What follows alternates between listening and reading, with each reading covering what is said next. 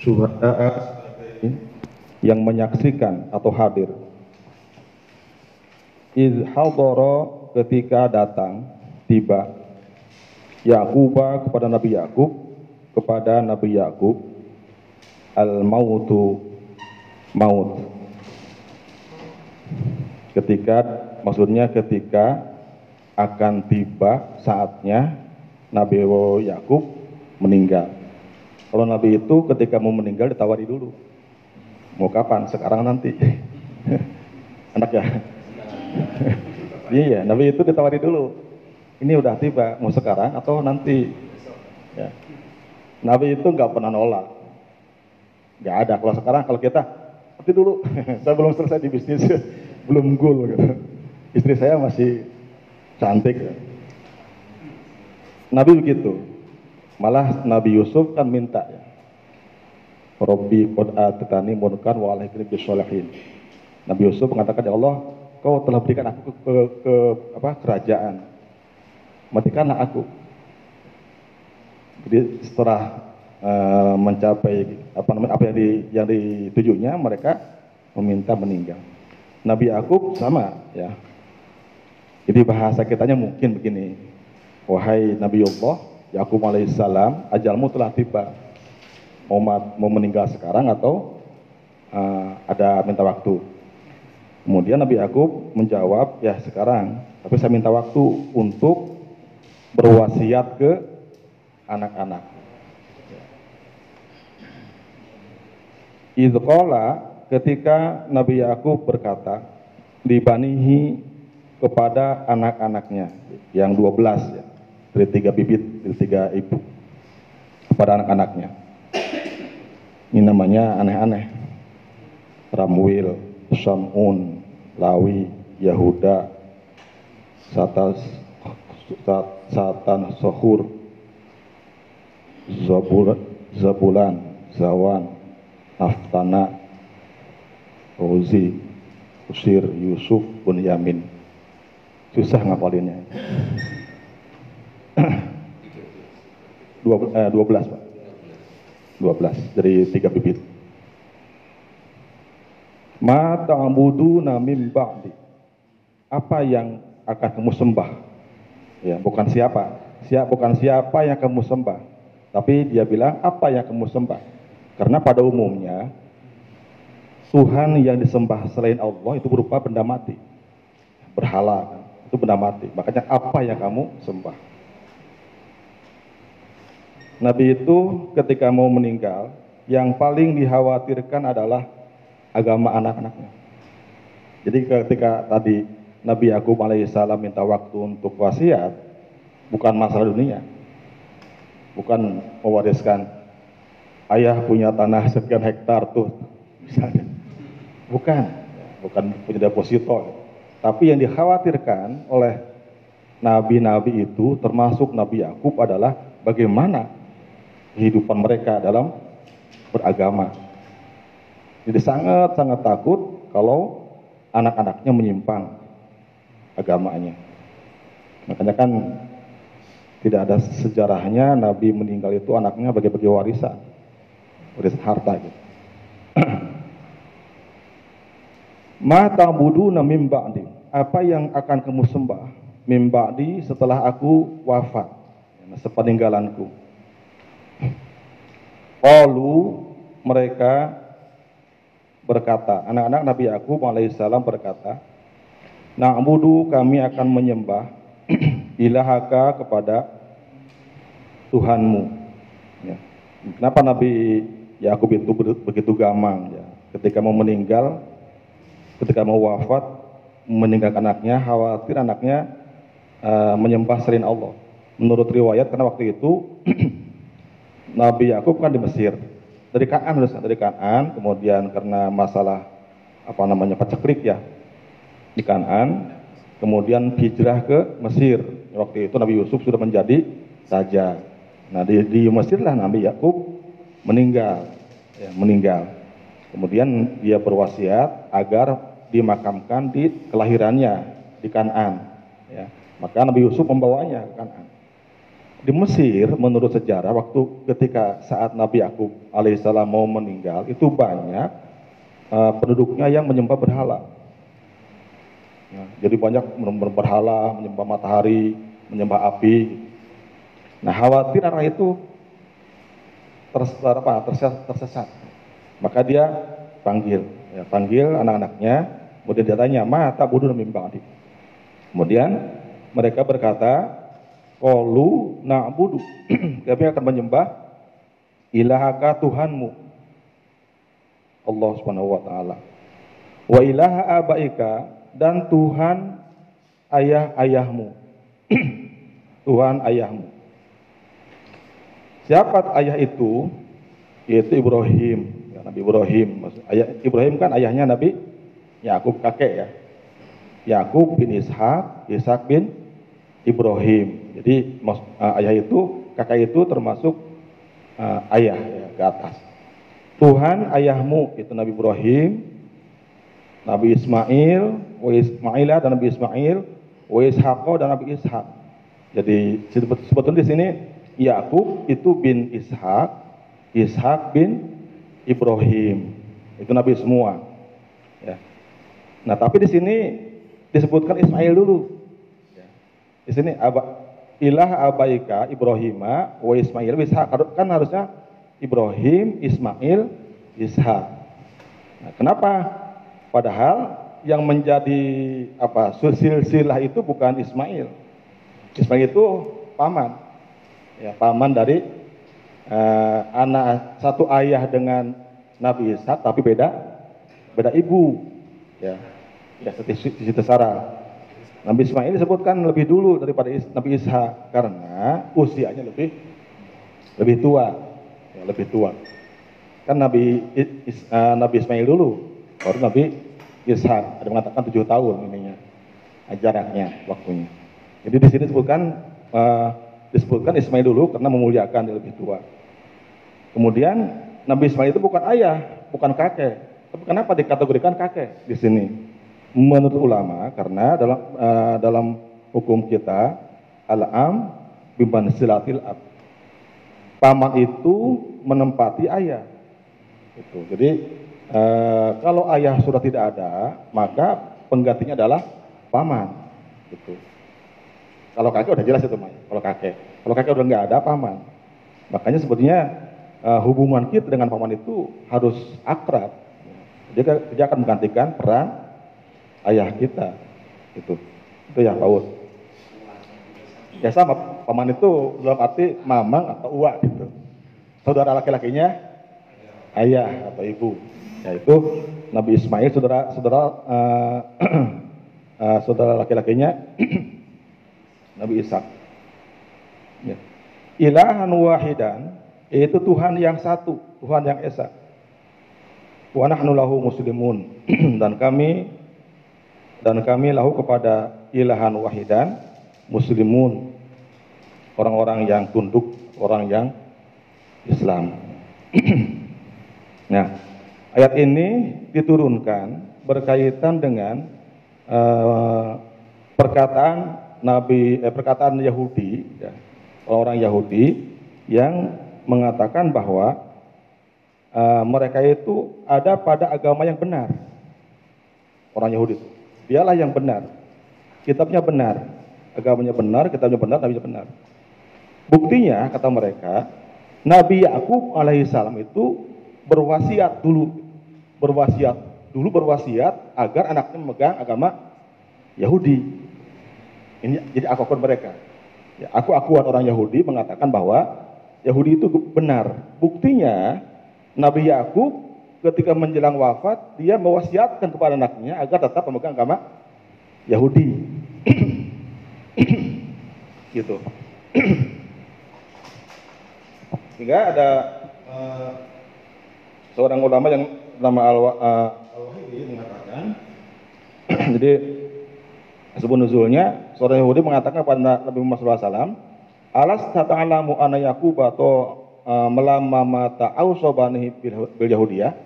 Ada seorang tokoh Yahudi yang bertanya kepada Muhammad, ya, wahai Muhammad, bukankah kau tahu bahwa sesungguhnya Nabi Yakub alaihissalam dulu ketika menjelang wafat dia mewasiatkan kepada anaknya agar tetap berpegang teguh kepada agama Yahudi. Itu pengakuan mereka.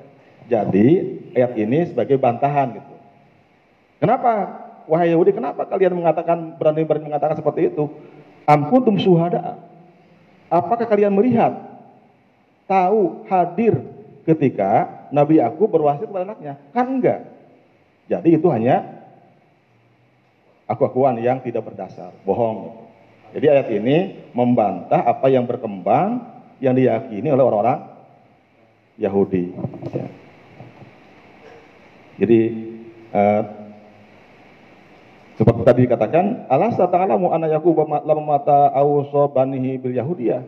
Muhammad, kan kau, kau juga tahu bahwa Nabi Yakub itu dulu ketika saat menjelang ajal, dia berwasiat agar anaknya men, uh, berpegang teguh kepada agama Yahudi. Nah ini berkembang di kalangan orang Yahudi bahwa Islam itu agama yang salah, itu agama yang sesat. Nabi itu nabi yang bohong, Al-Quran Al-Quran itu kitab yang dusta, agama Islam agama yang sesat. Ya, menurut, mereka.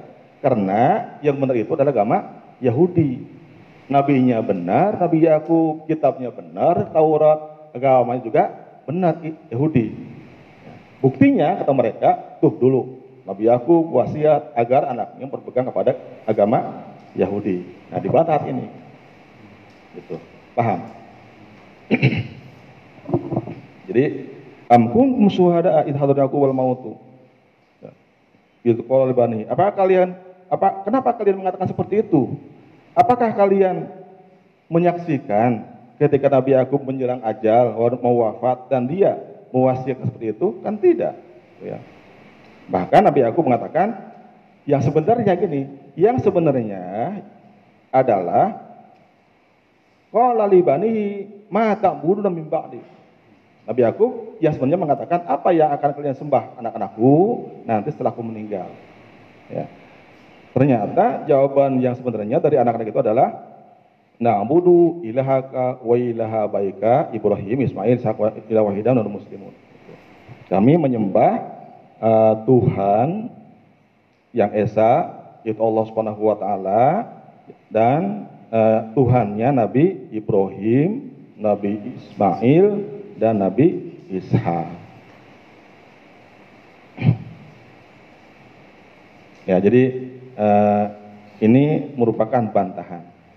Tapi walaupun dibantah, tetap aja sampai sekarang tidak bisa terselesaikan. Mereka tetap aja pada pendirian mereka. Nah, jadi bagaimanapun bantahan Al-Quran kepada mereka yang secara logika kan gini mestinya kalau saksi itu kan masih melihat betul nggak? Nggak bisa saksi uh, hanya berdasarkan pendengaran. Harus harus langsung. Nah kalau mereka yakin menyaksikan bahwa Nabi Yakub itu berwasiat kan harus hadir itu. Nah itu kan logika hukumnya seperti itu. Kalau tidak menyaksikan berarti itu akuan ya bohong nggak berdasar. Namun karena memang sudah mendarah daging dan dasarnya adalah kebencian kepada Islam, tetap saja tidak mau menerima ya, kebencian. Nanti mungkin ada uh, penjelasan di ayat berikutnya ya mengenai ini. Jadi sebenarnya kalau kalau secara apa, secara logika, secara akal, kemudian uh, secara hati nurani itu sudah sudah selesai perdebatan itu. Tapi karena asobia, ya, apa karena uh, apa fanatisme, ya, kobilah, golongan, kemudian kebencian ya, kepada Nabi Muhammad, karena Nabi Muhammad SAW itu semata-mata karena bukan orang Arab, karena bukan orang Yahudi, bukan orang Israel, itu saja. Seandainya Nabi Muhammad itu orang Israel, udah nggak ada selesai. itu saja kesal. Jadi kesalahan Nabi itu karena orang Arab, Makanya mereka mau beriman. Kalau dari pasal-pasalnya itu kena orang Arab. Pasal-pasal pidananya gitu.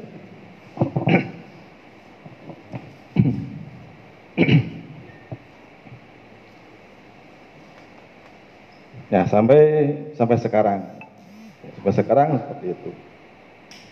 Dan mereka kompak. Ya. Kalau orang Yahudi mengatakan uh, agamanya benar, sepertinya kita belum pernah mendengar ya. Orang Yahudi menyerahkan ajaran agamanya. Itu enggak? Kalau orang-orang Yahudi mengatakan agamanya benar, kita belum pernah dengar ada orang Yahudi yang mengatakan yang memusuhi ajarannya. Beda dengan agama Islam. Agama Islam dimusuhi bukan hanya orang-orang luar Islam, tapi juga banyak orang Islam yang menyerang, gitu, memusuhi, memusuhi syariatnya. Itulah beratnya kita sebagai umat Islam.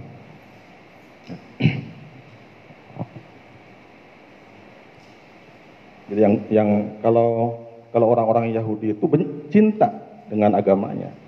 Kalau orang-orang yang mengaku Islam, belum tentu semua cinta dengan agamanya. Ya.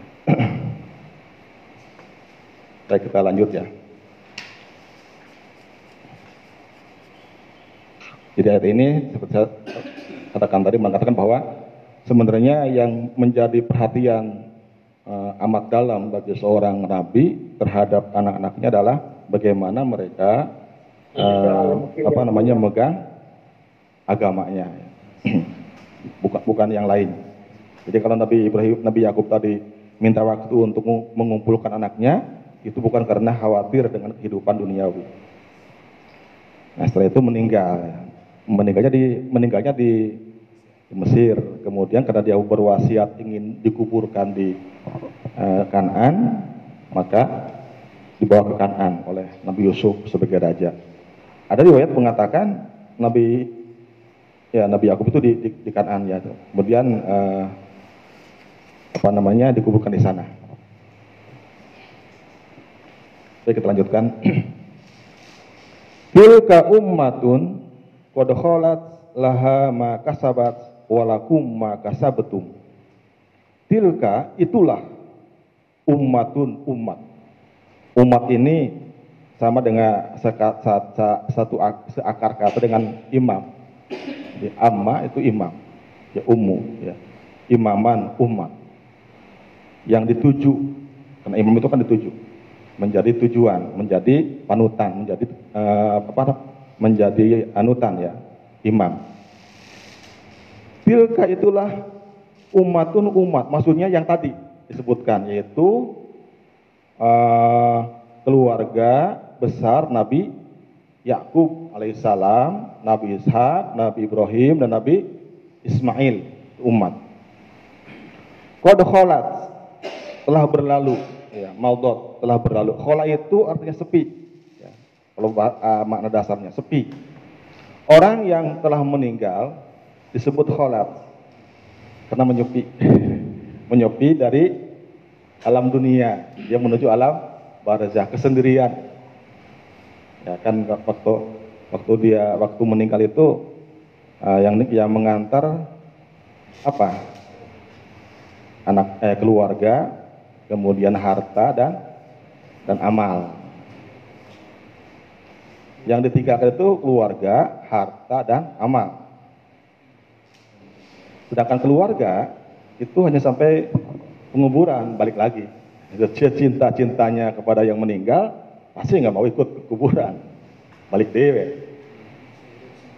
Harta yang dibawa setelah sekedar kain kafan.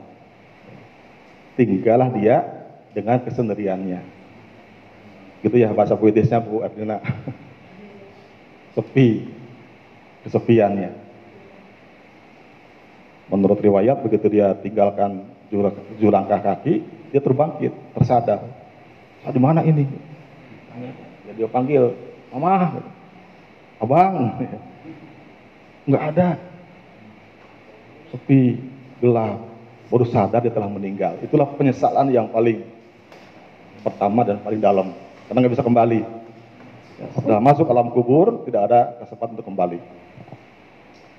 Kode kholat sudah menyepi sudah sudah dalam kesendiriannya. Jadi orang yang meninggal itu dinamakan kholak karena dia sudah meninggalkan keramaian dunia. Keluarga dunia kemudian apa teman-teman. Lama-lama kan akan lupa ya. Kadang-kadang istri udah nikah lagi sama laki-laki yang lain. Harta sudah dibagikan, teman sejawat sudah pada pergi, udah tinggal sendiri. Nah, apa yang menemani dia? Satu, yaitu amal. Kan tadi eh, keluarga, kemudian harta dan amal. Amal itulah ya, akan me menyertai.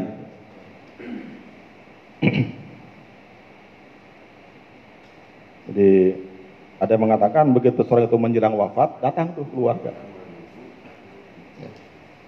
Wahai keluargaku, apa yang kau apa yang kau apa yang akan kau lakukan di saat aku meninggal?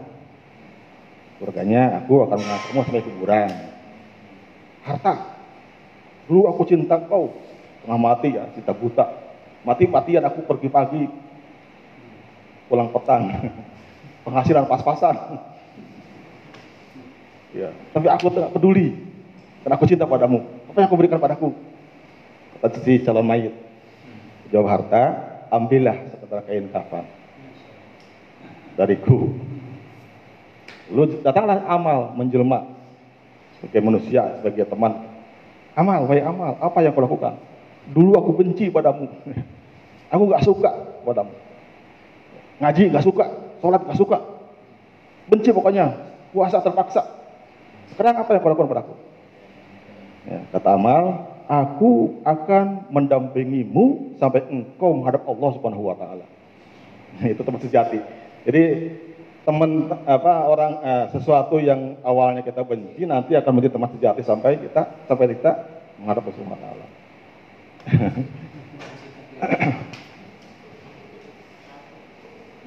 ya. Tilka ummatun qad. Ini ini sesuatu yang pasti kita alami gitu. Saya kalau di teman saya di komplek itu lebih muda dari saya. Karena paling paling gede itu anaknya seusia eh, ada kelasnya lubab meninggal. Sang haruk, masya Allah, kebayang di dalam kuburan dia ya, sendiri. Gitu. Ya, memang ini sesuatu yang pasti kita alami. Gitu. Jadi banyak-banyaklah.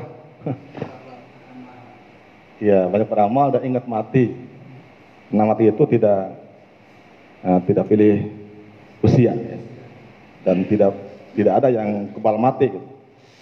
Orang tidak tidak ada kebal mati. Kalau kebal hukum banyak ya pegang. Jadi biarlah kalau ada orang yang kebal hukum biar dihukum oleh kematian. biar kematian yang, yang menghukumnya. Ini hibur Pak Edi. Kalau ada orang yang tidak yang kepala hukum, kita biarkan dah. Biar kematian menghukumnya. Karena itu udah kholat, akan tinggal sendiri. Kalau ada amal, si amal jadi teman. Jadi pendamping, jadi teman. Kalau nggak ada amal, dia betul sendiri. Maksudnya amal soleh. Laha maka sahabat walaku maka sabtu laha baginya bagi umat maka sabat. Apa-apa yang mereka lakukan. Ya.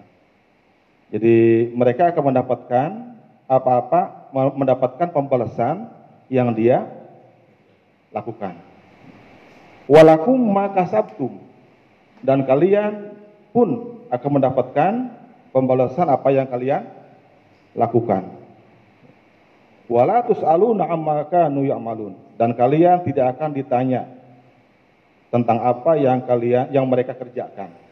Wala tus'aluna, kalian tidak akan dimintai pertanggungjawaban, tidak akan dibalas amma kanu ya'malun tentang apa yang mereka kerjakan.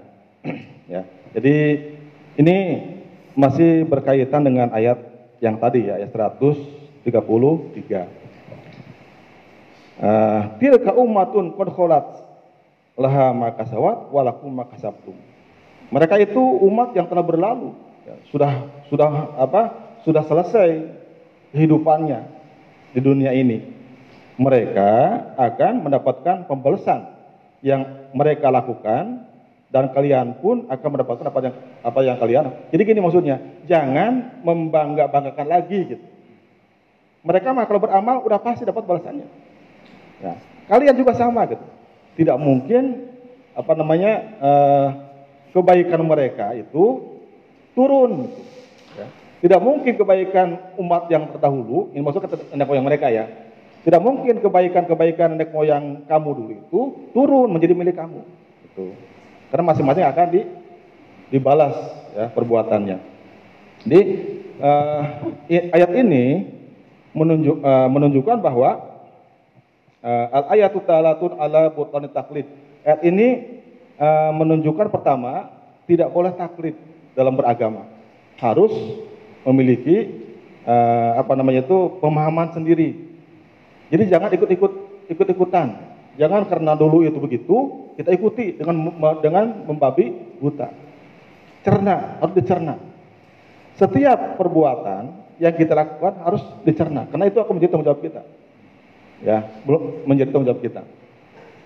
Yang kedua, al ayat itu dalatun ala targhibihim fil iman wa Muhammad sallallahu alaihi wasallam wa tahzirihim min mukhalafati.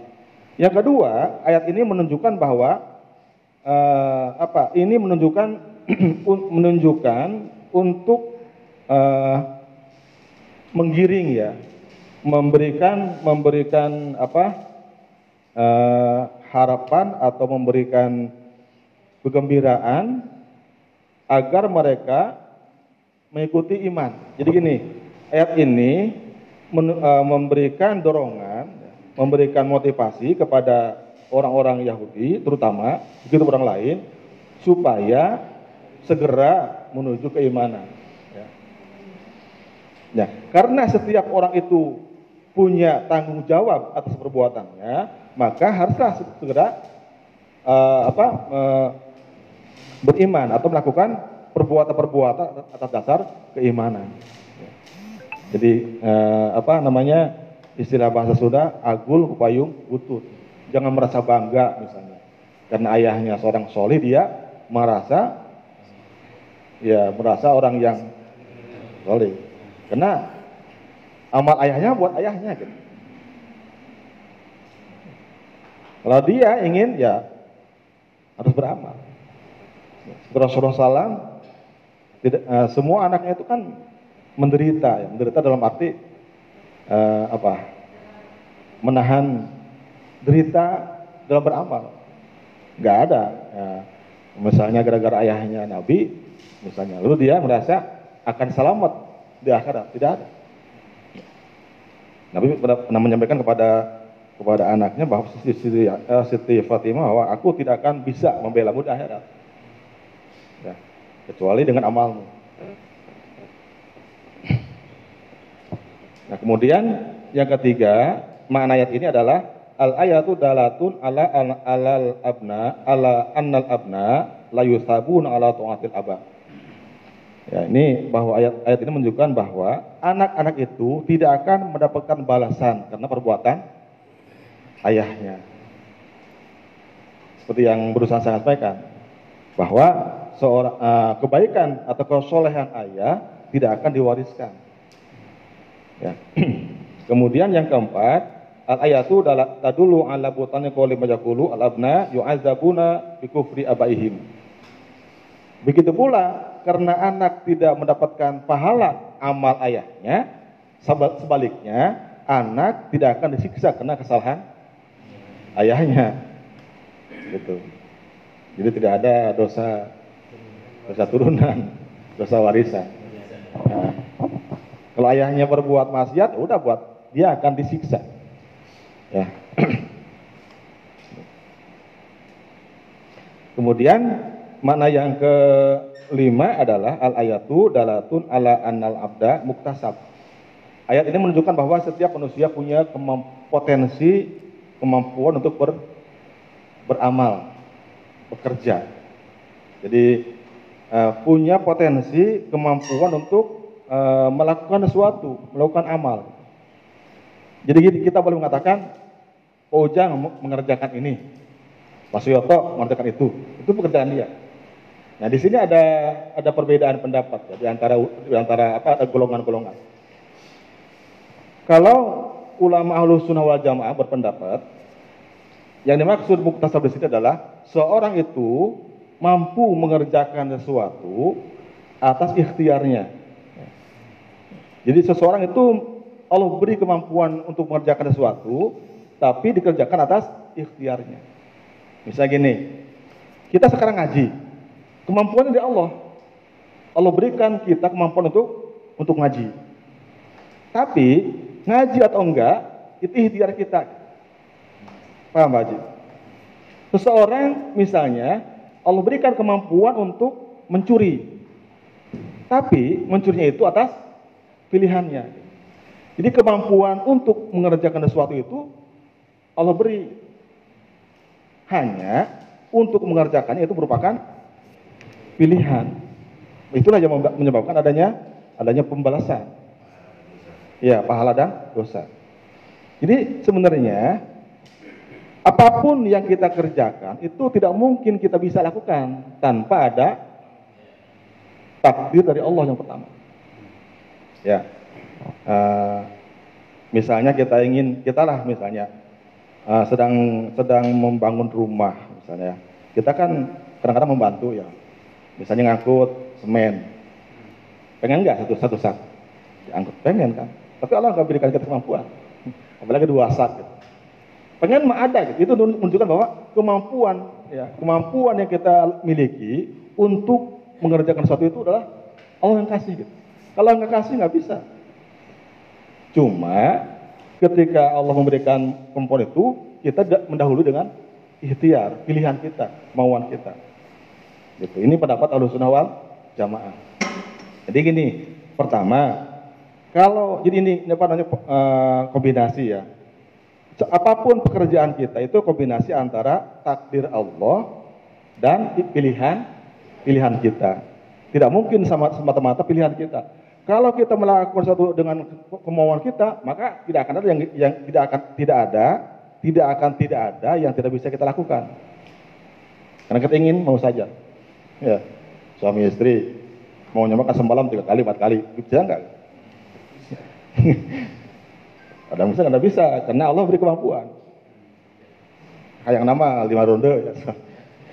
Tapi kan Allah nggak, kita nggak bisa, karena Allah memberikan kemampuan, keterbatasan kemampuan. Ya ini untuk orang, orang tua ya.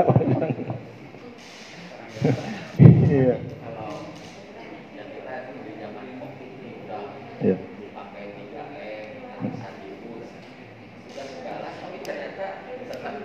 Ya itu kan itu takdirnya.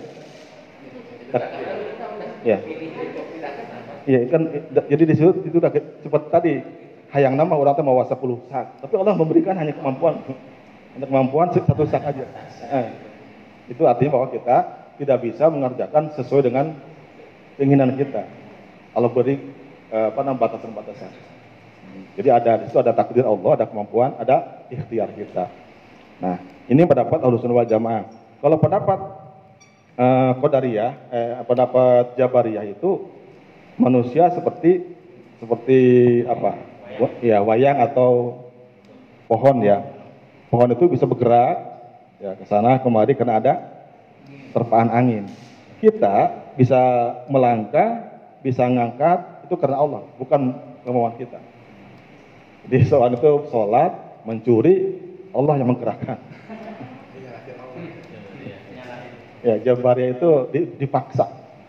Seperti golek, ya. wayang golek itu bisa uh, ngomong, bisa berperang, bisa bekerja karena uh, peran dari dari dalam. Ya, Jabariyah. Sebaliknya, aliran Qadariyah dan Mu'tazilah yang mengatakan bahwa segala sesuatu terjadi karena kemampuannya. Jadi kalau kalau kalau Jabariyah itu karena Allah yang menggerakkan, kalau Qadariyah dan dan Mu'tazilah itu kita sepenuhnya gitu. Manusia sepenuhnya yang menggerakkan, tidak ada peran serta Allah. Nah, lalu sunnah wajah eh, tengah-tengah gitu. Nah, ini ayat yang dia apa? Makna ayat itu seperti itu.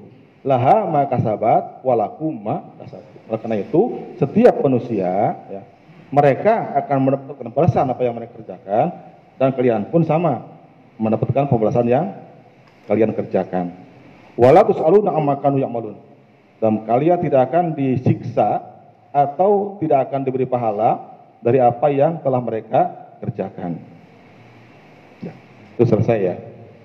Kemudian berikutnya ayat berikutnya wa kunuhu dan nasara tahtadu. Ini nyambung dengan yang tadi ya, mungkin bisa menjelaskan uh, apa yang mereka anggap seperti yang digambarkan dalam ayat ke-133 ya. Wa qalu mereka berkata. Siapa yang berkata di sini? Orang Nasrani dan Yahudi ya. Mereka berkata, "Kunu hudan."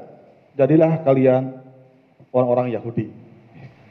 Orang-orang Yahudi itu mengatakan kunu hudan. Jika dalam surat, surat Al-Baqarah 120, walang tardo an yahudu wala nasoro hatta tabi'a millatahum. Tidak akan senang orang Yahudi kepada uh, kepada kamu sampai kamu mengikuti langkah mereka. Di sini ada tegas lagi, kunuhu dan nasoro. Jadilah kalian Yahudi. Kemudian orang Nasrani pun bilang, kunu Nasroniya. Jadi orang Yahudi itu mengatakan kunu hudan. Jadilah kalian orang yang Yahudi. Nasrani bilang kunu Nasroniya. Jadilah kalian orang Nasrani.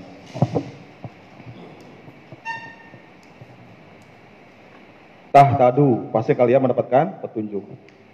Ul bal millata Ibrahim hanifa. Ul katakanlah bal bahkan tetapi millata Ibrahim milah Nabi Ibrahim itu hanifan yang lurus, yang tegak. Wa maka minal musyrikin dan tidaklah aku termasuk orang-orang yang musyrik. Di ini uh, dijelaskan oleh ulama ya. Yang yang pertama uh, orang-orang tadi kan digambarkan dalam ayat ke-133 bahwa orang-orang Yahudi itu meyakini mereka lah yang benar. Agamanya, nabinya, kemudian kitabnya. Begitupun Nasrani. Ya, orang Nasrani pun sama. Mereka meyakini mereka yang benar agamanya, kitabnya dan nabinya. Nah, jadi mereka itu berpandangan Islam itu besar. Nabi pembohong. Kitab Quran bohong. Islam agama yang besar. Makanya makanya inilah muncul ya, kali ini.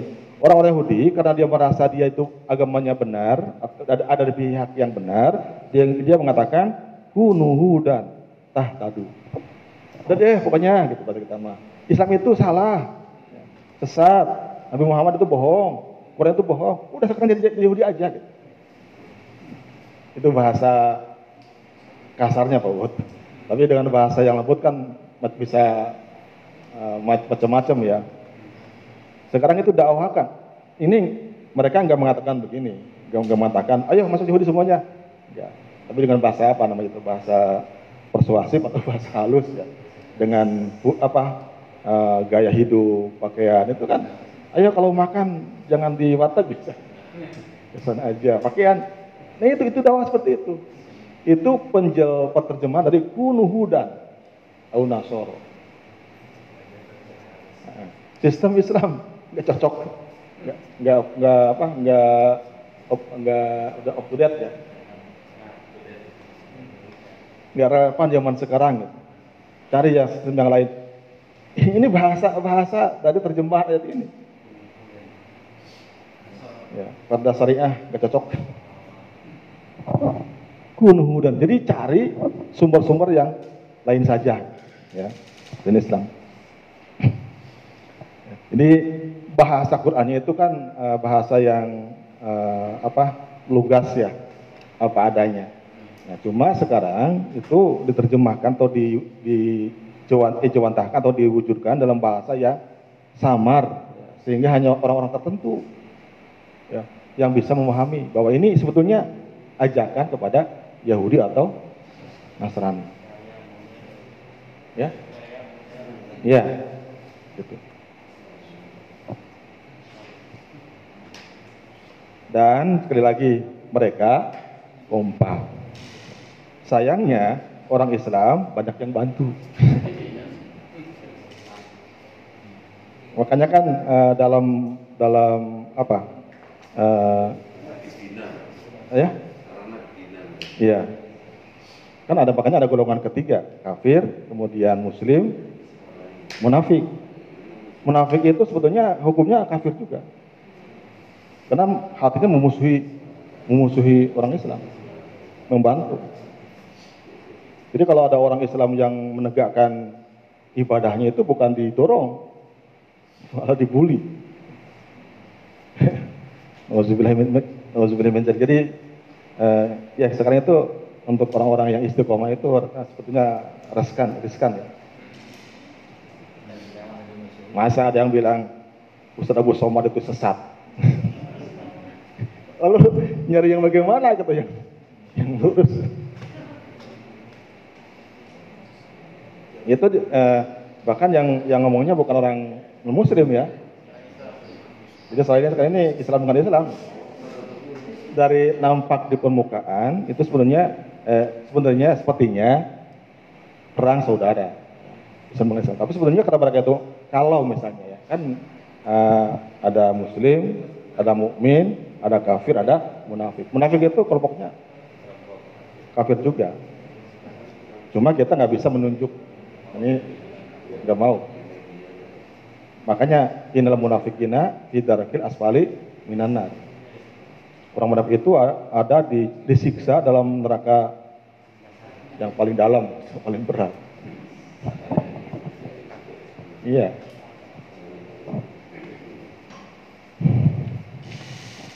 Ini akhir zaman. Jadi banyak-banyaklah kalau malam Pak sempatkan untuk itikaf. Ya. Kalau nggak di masjid di rumah, zikir aja. Kita selamat. Perbanyak. Kita bingung kalau kalau nggak banyak ber, apa, banyak berzikir. Kita cari guru saya dengarkan uh, daripada banyak baca-baca medsos atau media-media yang nggak jelas. Baik, baca Quran, udah pasti benernya. Karena baca itu mempengaruhi kita ya. Kalau kita bacanya itu, kalau kalau nggak sependapat panas itu. kalau sependapat, iya, iya gitu. Ini ya saya juga sama Pak Yoto. Kan nggak bisa enggak sih baca baca baca itu media ya itu kalau saya baca yang oh panas itu iya pengumuman berita nggak ada enak gitu nggak ada enaknya semua enak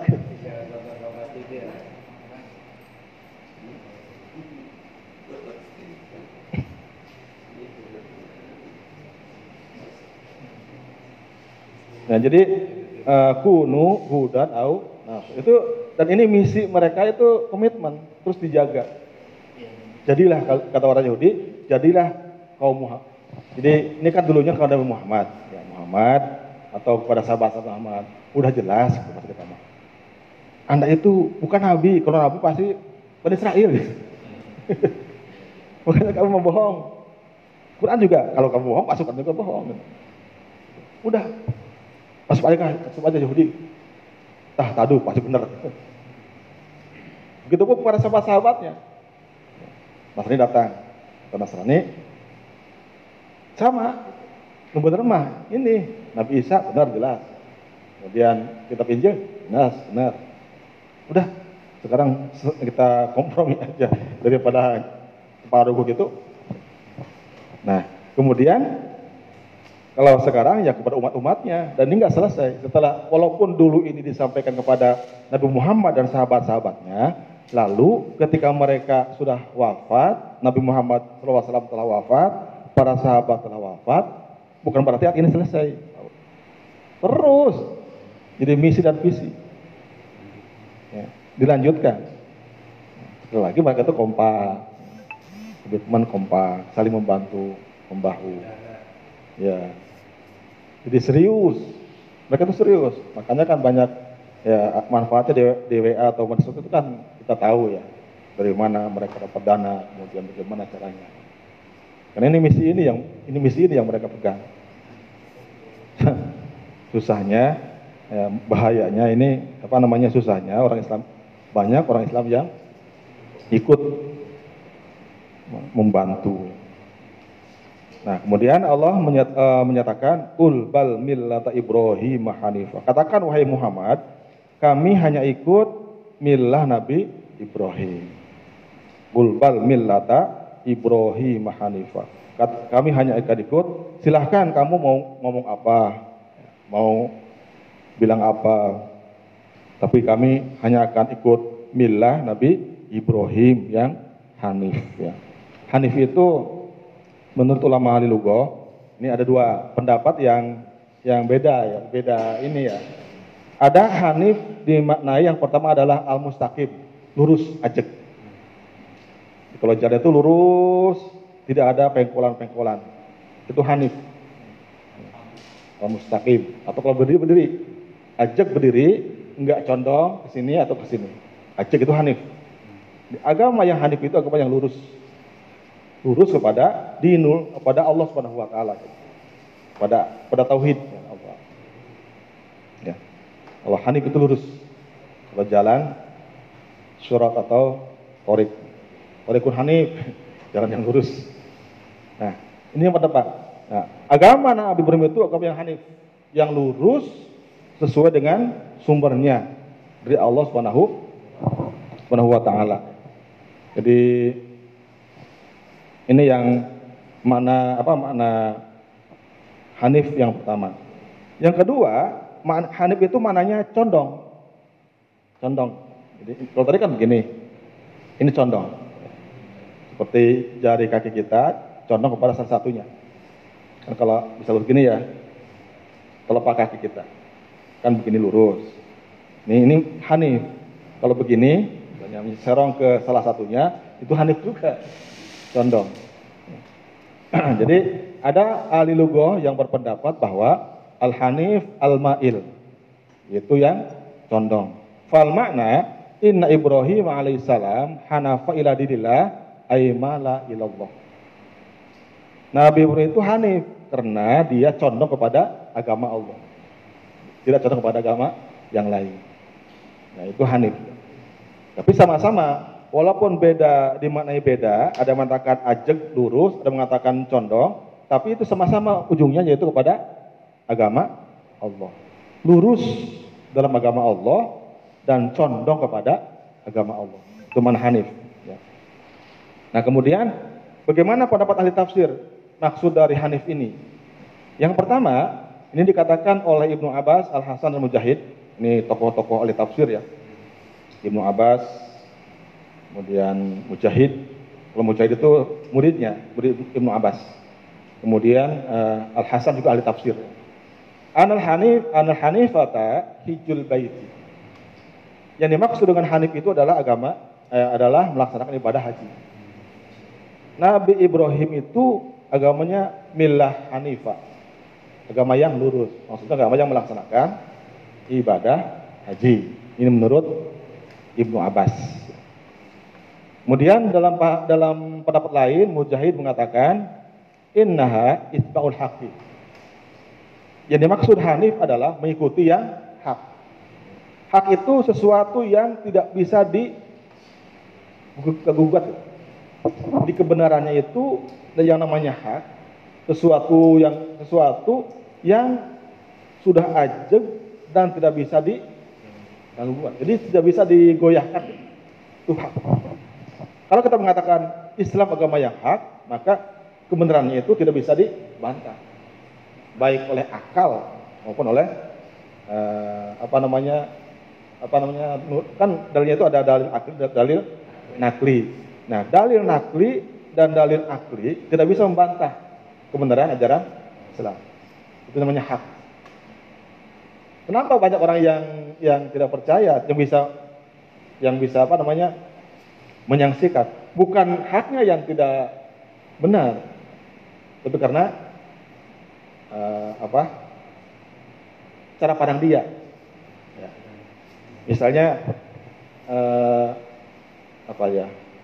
Katakanlah nah ini tulisan ya, tulisan. Apakah ini tulisan ini bisa dibaca? Tergantung orangnya kan. Kalau orangnya matanya sehat bisa dibaca. Orangnya misalnya plus harus pakai kacamata. Jadi ini mata tetap aja ini gitu, benar. Ada tulisan tulisan yang dibaca. Cuma ketika tulisan ini dibaca, bukan ininya yang salah, yang nggak ada, tapi orang yang memandang orang yang memandangnya. Gitu. si uh, Jamilah itu cantik nggak? Cantik. Gitu.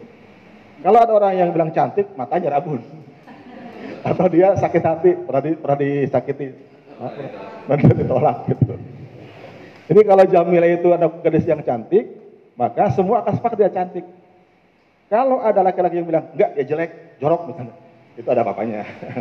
Mungkin dia pernah ditolak atau matanya rabun. Ya, itu namanya hak. Kul bal Hanifah wa maka minal musyrikin dan kami tidak termasuk orang yang orang yang musyrik ya. ya maksudnya adalah innahu tanbihun ala ala ala anna fi madhabil yahudi wa nasara syuraka wa maka minal musyrikin kami tidak termasuk orang-orang yang musyrik. Ini merupakan uh, apa namanya uh, peringatan ya bahwa di dalam agama Yahudi dan Nasrani terdapat sekutu-sekutu Allah. Karena Nabi eh, apa orang Yahudi mengatakan Uzair anak Allah. Kemudian eh, dalam Nasrani mengatakan Isa ibnullah.